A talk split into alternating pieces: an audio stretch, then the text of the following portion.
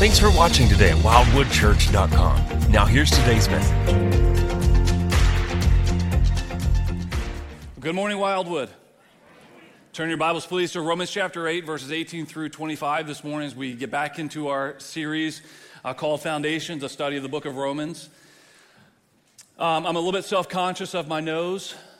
I don't know if you can see it now, now you probably all can. Uh, the reality is that you would see it as you walked out of the uh, back of the room. Uh, I had to have some basal cell removed from my nose on Monday. Uh, you know, if you're going to have a form of cancer, that's the, the best kind to have. It's, it's done with, it's over. Um, but, you know, just try not to stare at my nose when, you, when you all walk out. Now, exactly, that's what you're looking at right now. But when I wrote this sermon, I actually had a bandage on my nose that was kind of nasty, and I was thinking, how am I going to hide that? And the Lord took care of that, so I'm grateful for that. But you know, it's really a great application to today's passage because the reality is that my body was not supposed to respond to the sun the way it did. And the sun was not supposed to give my body cancer. You know, my, my body was not supposed to break down, was not supposed to develop cancerous cells, was not supposed to age, and neither was yours. The creation was not supposed to be the way it is, but that's the way it is. Why? Because we live in a fallen, cursed world, the result of Adam and Eve's sin. Now, the good thing is that it's not always going to be this way. You see, this is the way it is, and we just have to accept it. It's the way it is. But it's not always going to be this way, and that is the hope of redemption. And that is the Christian hope that what we have today is not what we're always going to have. Amen? Now, my doctor told me that I'm not supposed to uh, do anything that causes my blood pressure to rise for two weeks. And I thought that may be harder in terms of preaching without causing my blood pressure to rise than covering over my nose. So we'll see how this goes. Romans chapter 8, verses 18 through 25. Paul says, For I consider that the sufferings of this present time are not worth comparing with the glory that is to be revealed to us. For the creation waits with eager longing for the revealing of the sons of God. For the creation was subjected to futility, not willingly, but because of him who subjected it in hope that the creation itself will be set free from its bondage to corruption and obtain the freedom of the glory of the children of God. For we know that the whole creation has been groaning together in the pains of childbirth until now. And not only the creation, but we ourselves, who have the first fruits of the Spirit, groan inwardly as we wait eagerly for adoption as sons, the redemption of our bodies. For in this hope we were saved. Now, hope that is seen is not hope, for who hopes for what he sees? But if we hope for what we do not see, we wait for it with patience. Let's pray. Father, we thank you for your grace and mercy. We thank you that you have gathered your church together to worship you. Uh, Lord, I pray that you would receive our worship. We now receive your word. And I pray, Lord, that we would respond to it in a way that glorifies you and honors you and changes our lives. In Jesus' name, amen. So, in order for us to understand really this 18 through 25 passage, we need to go back to verses 16 and 17, which, because it has been about six weeks, let me just recap. In verses 16 and 17, the Spirit reminds us that we are children of God. The Holy Spirit's one of the Holy Spirit's roles is to remind us that in fact we belong to God as his children. And not just as children, but there's something implied there that we are fellow heirs with Christ. That's what Paul said in verses 16 and 17. We are children of God. The Holy Spirit reminds us of that, of that. And because we are children of God, we are fellow heirs with Christ. Let that sink in. What, what God is going to give Jesus for all of eternity, He's going to give to you. We are fellow heirs with Christ. But there's a provisional statement. He says, provided we suffer with Him in order that we might also be glorified with him. Now, a quick question Does, does suffering with Jesus cause you to become a child of God? No, absolutely not. We are saved by grace through faith.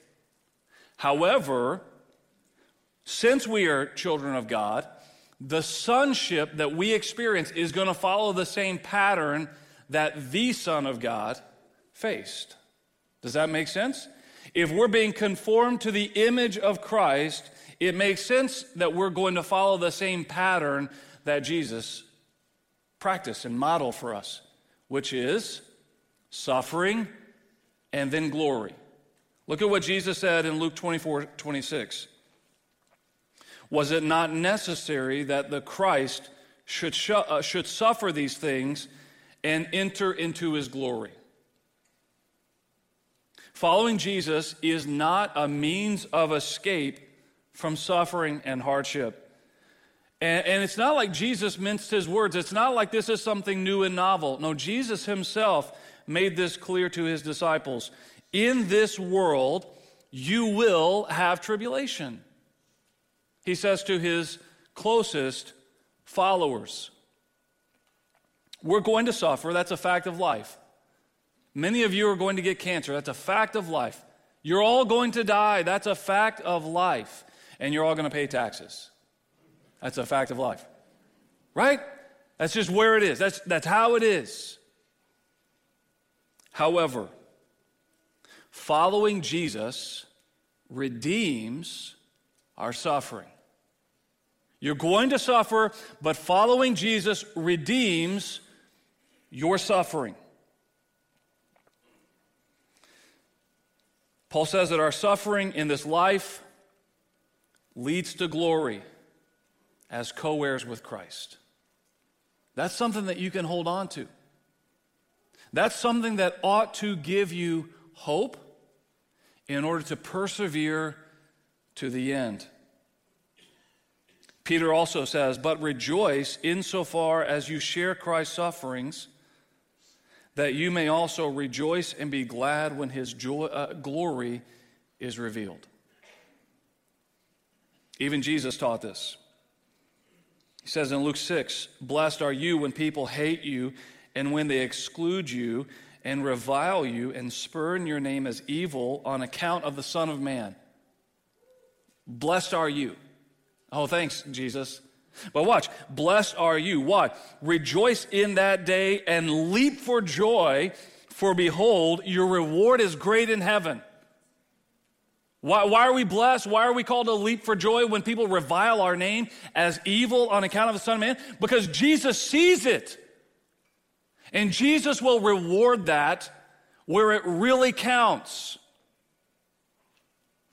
Paul says in verse 18, I consider that the sufferings of this present time are not worth comparing with the glory that is to be revealed in us. When he says, I consider, he's not giving his opinion. This isn't, you know, one man's opinion and you have your opinion. No, this is Paul making, is Apostle Paul making a, an authoritative statement based on his own experience. He had the scars to prove it. Look at what he says in Galatians 6:17. For I bear on my body the marks of Jesus. Before that, he said, Let no one bother me. In other words, stop messing with me. Look at my back. I bear the marks of Jesus. Paul knew what it was like to suffer for Jesus. Now, what exactly are we talking about, these marks of Jesus? Well, here they are. Five times I received at the hands of the Jews 40 lashes minus one. What's 5 times 40? 200. Minus 1 each? 195 lashings. 195 times the man was whipped by the Jews. He bore the marks of Christ on his body. He took his tunic off, and there they are. Don't bother me, he says. Don't bother me. Don't, don't, don't come at me. I bear the marks of Christ. Three times I was beaten with rods. Once I was stoned. He was stoned and left for dead. They, they dragged him outside the city thinking he was dead. He revitalized and goes back into the city. Jesus, uh, uh, excuse me, Paul understood what it was like to suffer for Jesus. And what was his assessment? Just a few chapters earlier in that very same letter that, he, that we just read, where he listed all the things, just a few chapters earlier, he said, For this light, momentary affliction.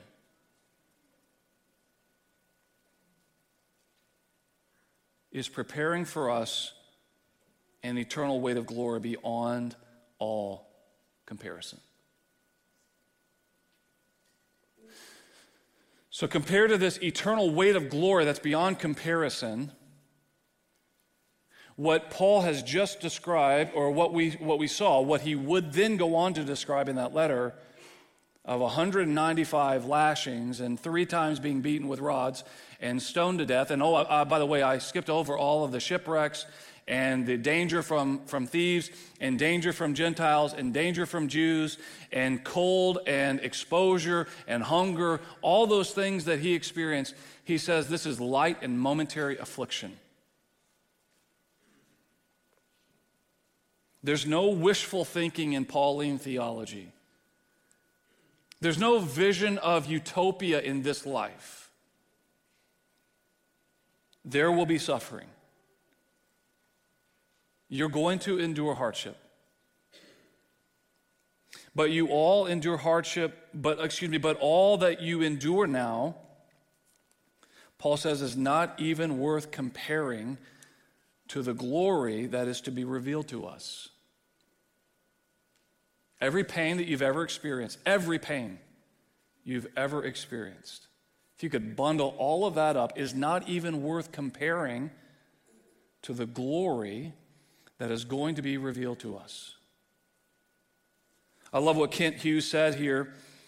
He says, We can compare a thimble of water with the sea. But we cannot compare our suffering with the coming glory. Verse 19 For the creation waits with eager longing for the revealing of the sons of God. Now, when Paul says creation, what he means here is everything other than mankind. It's the subhuman creation, everything in creation except us. He's going to talk about two different classes. Now, are we part of creation? Absolutely. But he's going to separate us from creation. So, right now, he's talking about the subhuman creation, everything, the immaterial creation. And he personifies it as Scripture often does. In Psalm 98, the rivers clap and the hills sing.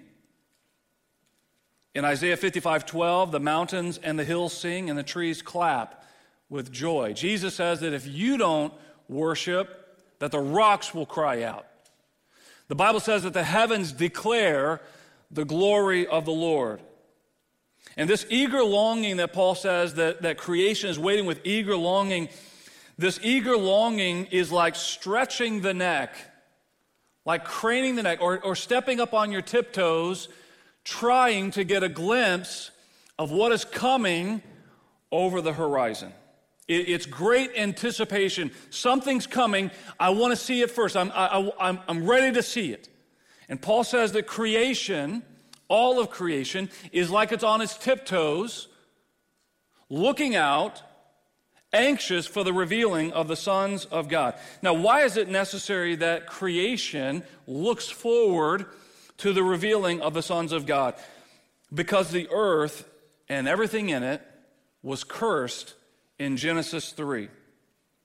Creation itself is kept from performing as it was created to perform. It was kept from producing as it was created to produce. It was throttled, repressed, frustrated.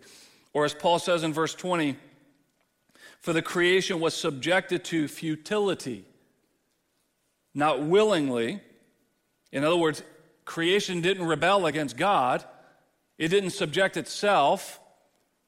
It wasn't creation that went wrong, it was what? It was man that went wrong. And as a result of man sinning, rejecting the Lord and his instructions and his word and his presence, creation was subjected to futility, not willingly, but because of him who subjected it. Who is him who subjected it? Well, who has authority over the earth? God does. Now, Adam and Eve were given dominion over the earth prior to the fall, but they lost that in the fall. So God has subjected the earth. What does it say in 317 and 18? Cursed is the ground because of you. In pain, you shall eat of it all the days of your life. Thorns and thistles it shall bring forth for you. This is God speaking to Adam, and he's cursing the ground, all of creation. This is a, this is a swipe across creation. All of creation is now going to be frustrated. Why, Adam? Because of you, because of what you've done. And your life is going to be hard, and, and, and your body is going to respond to the earth and respond to the sun by producing cancer cells. And it wasn't supposed to be that way, but that's the way it is. And your garden was supposed to produce an abundance of fruit, and instead it's going to produce thistles and thorns. And you're not going to have enough water on some parts of the earth, and you're going to be flooded on other parts. It's the way it is. It's not the way it was supposed to be, but that's the way it is. The, the creation was subjected to futility because of him who subjected it. Now, Paul continues saying that the creation was subjected to futility, look, in hope. I love this. Genesis 3 is perhaps one of the most paradoxical chapters in the Bible because at the same time you have God cursing man and cursing the earth, but at the same time promising that it's not always going to be this way. Genesis 3:15, the proto-evangelion, the first gospel, the promise that, that God's going to send the seed of woman, he's going to crush Satan's head, even though Satan bruises his heel. And we see that fulfilled in Jesus Christ. But now look, the creation is subjected to futility in hope. It's not always going to be this way. But in hope that the creation itself will be what? This is verse 21 set free from its bondage to corruption, and obtain the freedom of the glory of the children of God. So, creation is currently in the corruption or in bondage to corruption. That means decay, destruction, all those beautiful flowers that you have set out that, that you've enjoyed all summer long, the annuals that you've put out, the bright colors what's happening to them right now? They're fading, they're drooping. Why? Because they're subject to decay. And what do you got to do? You replace them to, with a fall plant. And what's going to happen, sadly, what's going to happen in a couple of months? Those will also droop. And then the whole Quad Cities will be covered in dirty snow. Ah, boo. Ah, it's coming. Why? Because it's in bondage to corruption. The whole creation is subject to this futility and is submitted to bondage to corruption. It cannot produce, it cannot perform as it was created to. But just like the curse to Adam and Eve was not always going to be or will not always be, neither will it always be this way with creation, because creation will soon be set free from the bondage to corruption. So, look, if you think that this world, this creation, is beautiful today, and it is, imagine what it's going to look like when the Lord creates a new heaven and a new earth when it is set free from its bondage to corruption, when it's no longer restrained by sin and curse when the Lord makes a new heaven and a new earth, like he says in Revelation 21 1. Then I saw a new heaven and a new earth. For the first heaven and the first earth had passed away, and the sea was no more. At some point, the Lord is going to start over. And there's going to be this eternal dwelling place New Jerusalem's going to come down on a new earth, a new heaven, and God is going to dwell there with us forever. This is the blessed hope of redemption, church. Now, I have been blessed by the Lord to see some of the world's most beautiful things. I have been all over the world because of the military. Kelly and I, I mean, America is beautiful. We've been all over. Part of the Midwest is beautiful. We've been all over the place. And we've seen beautiful things. We see beautiful things outside of our own uh, backyard. After, uh, you know, think about the, the beautiful summer thunderstorm that clears at evening. You, you have seen things that have taken your breath away. And I want you to remember that what you have observed, all the beauty that you've ever observed, was a creation that was in bondage to corruption. Now imagine what it's going to be like when those flowers don't require Miracle-Gro, when the gardens don't require weeding, when your body doesn't require joint pain relief or cancer surgery. Amen? Paul says that, that what, what's going to be revealed to us is beyond comparison. I, anything we try to do to compare is going to fall short.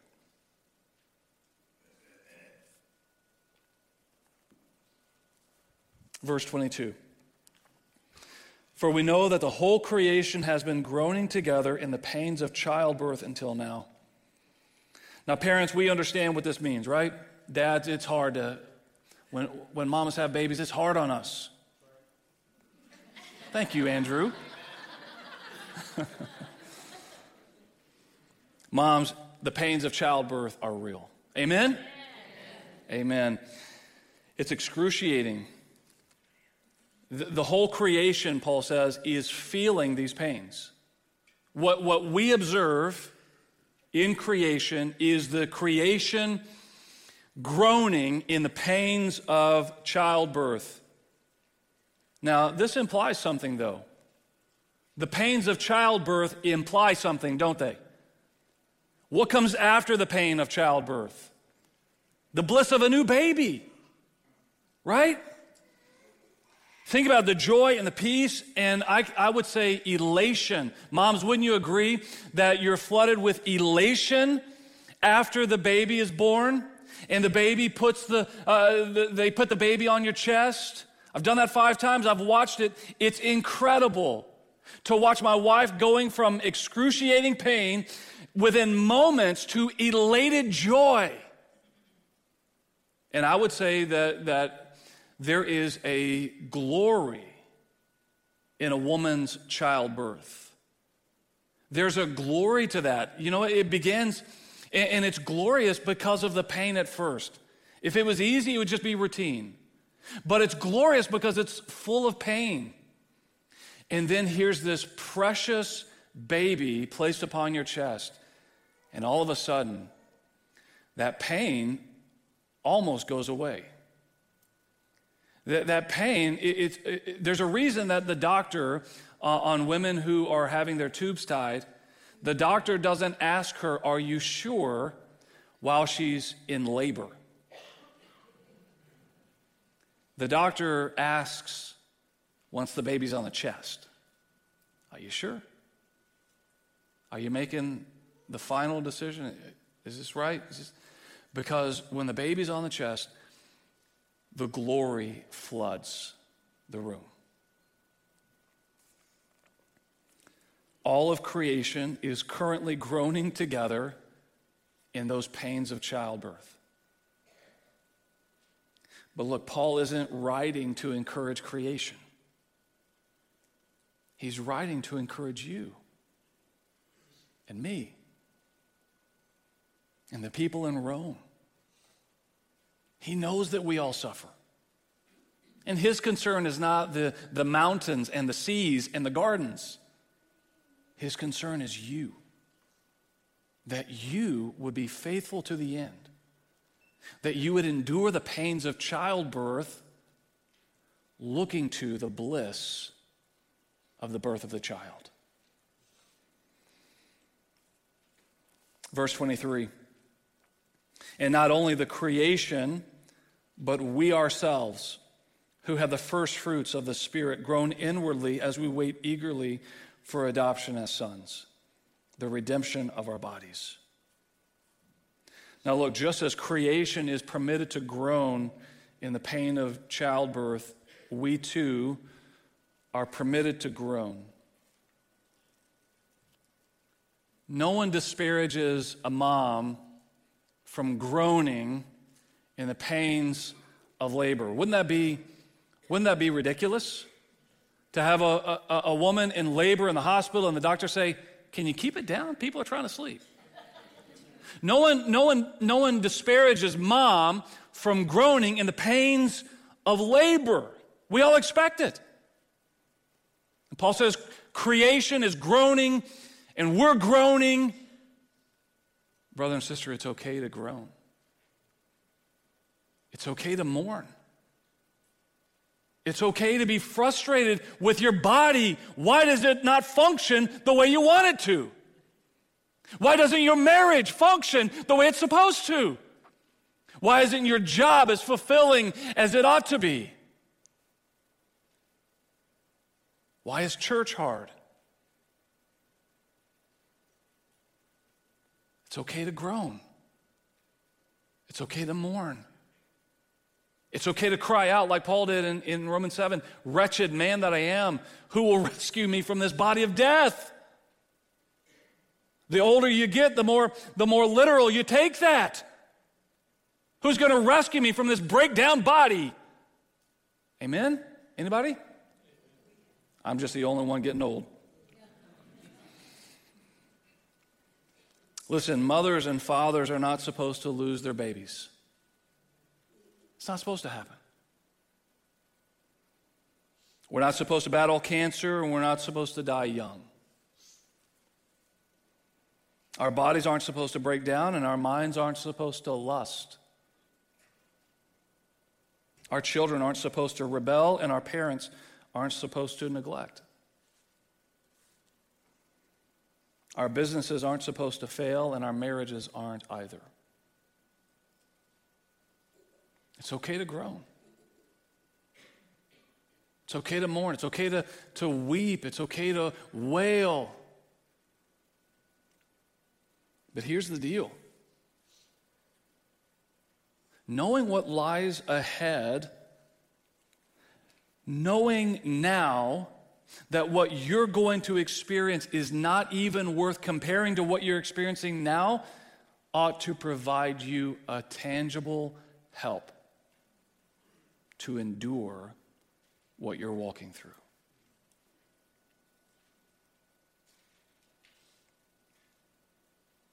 You know, that groaning together in the pains of childbirth when mama has the baby on her chest and the elation that she feels. Moms, does that deny that the pain was real? In order for you to feel the joy when you hold your newborn baby, do you have to deny or pretend that it wasn't the most painful experience of your life? No. But you have to put the pain in its place. Holding the baby puts the pain in its place.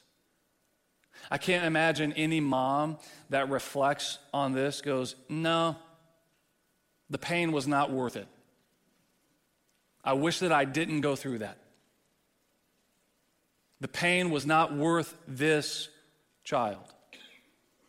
Now, sometimes you might be thinking about that, about two years old, three years old, kindergarten, teenage years, 20s, you know, I don't know, in your basement. I don't know, maybe you're thinking that way. But it's not a denial of the pain, it's putting pain in its place. You don't have to deny that your life is hard,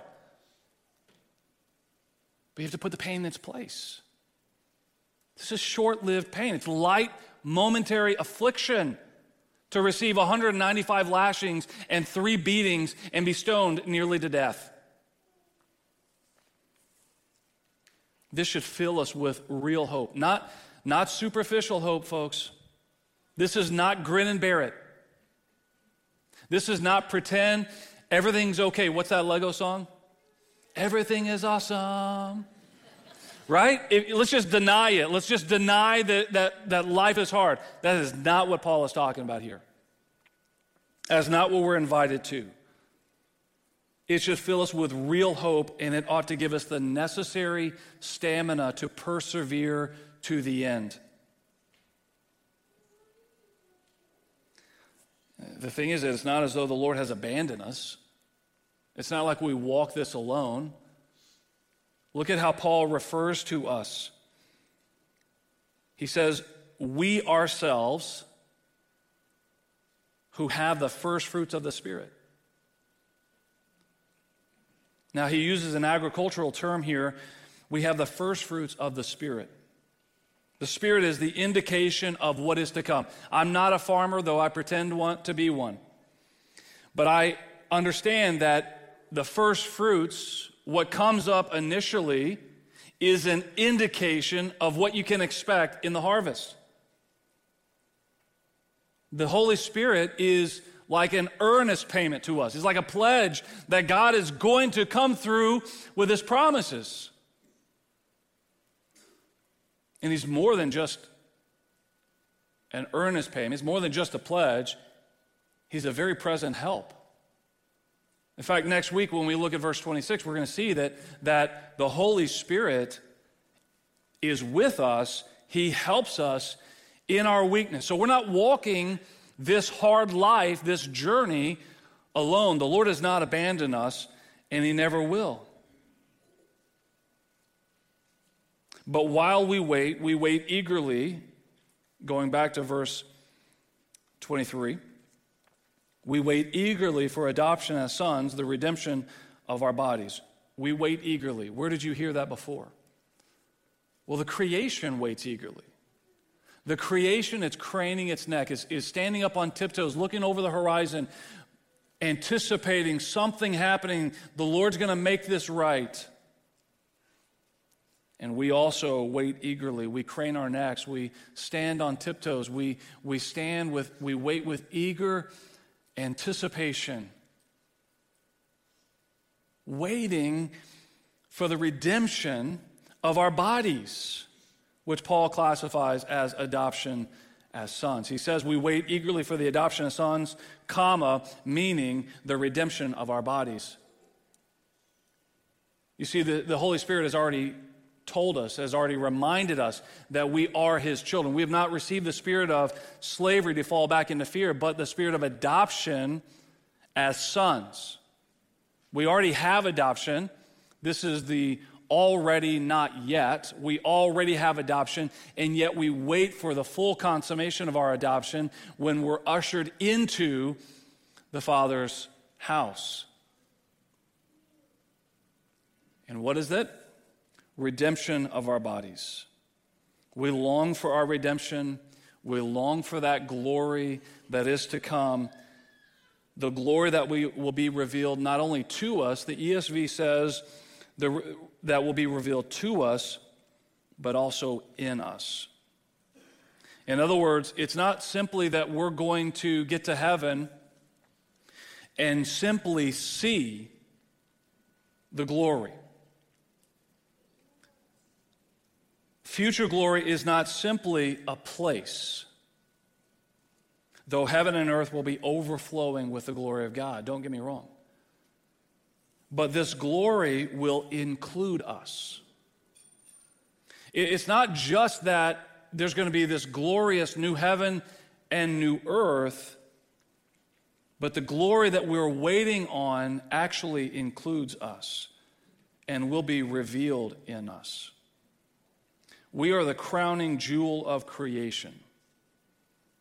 And our redemption or in our redemption, Jesus says that the righteous will shine like the sun. We're going to see the glory of God. We're going to see the glory of the new earth. We're going to see it. But we're also going to recognize that our faithful suffering in this life the way that we respond to things outside of our control, the way that we put off the old self and put on Christ, the way that we deny our flesh, the way that we yield ourselves to Christ in service to other people, the way that we respond to medical diagnoses and financial setbacks, the way that we seek first the kingdom of God with our possessions, the way that we trust Him with all of our lives is going to be revealed for what it really is full of glory. Think about a Super Bowl team. And they're on the field, and the, the ticker tape is falling, and everything's exploding.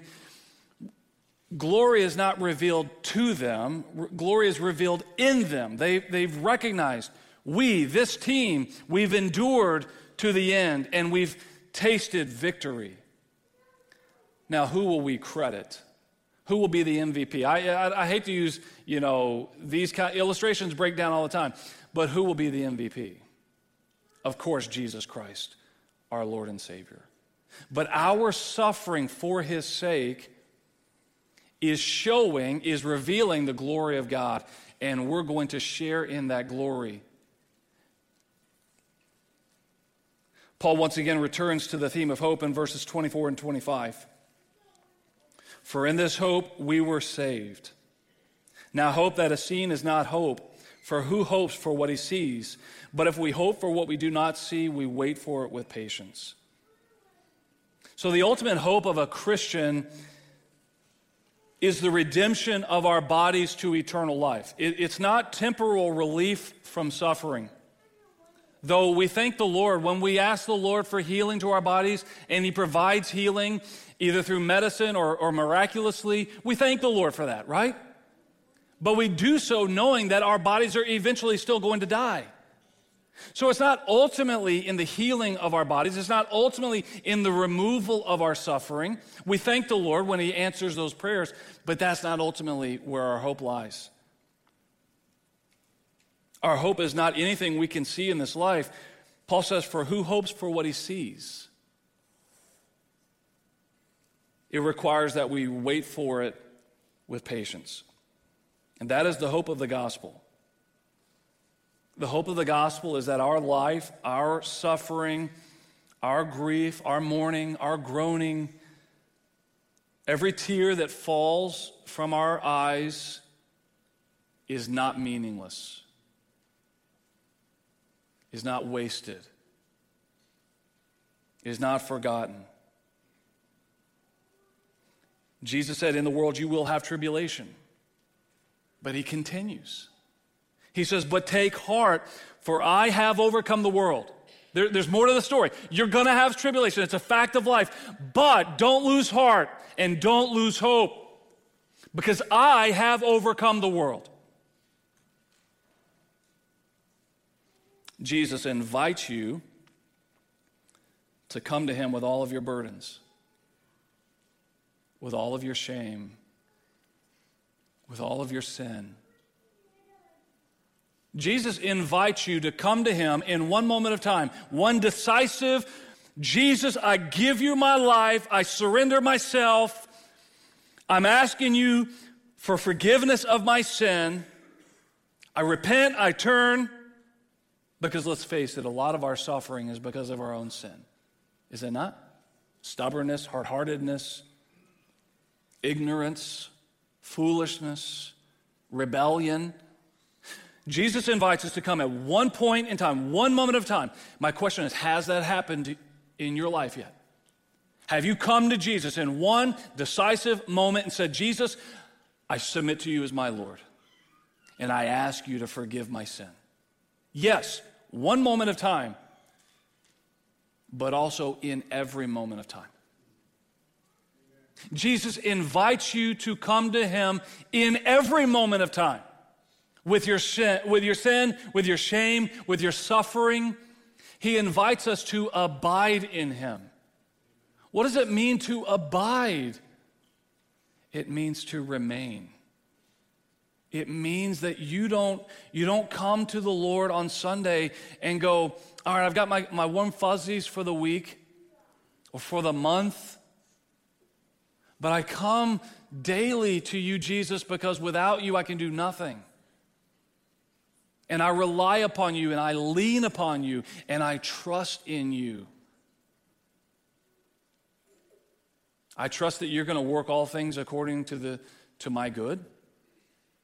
Not that everything's going to feel good, but you're going to work everything for my good. We'll see that next week. I trust you, Lord, that you're going to lead me, that you're going to use these things, you're going to redeem this suffering, that you're going to make a way where there seems to be no way. I trust you never leave to, to never leave me nor forsake me. I trust you.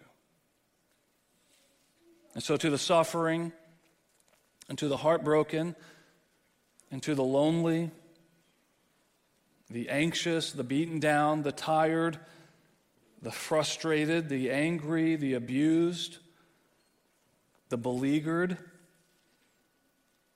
to the mom who churns and churns and churns and yet sees so little progress in her kids,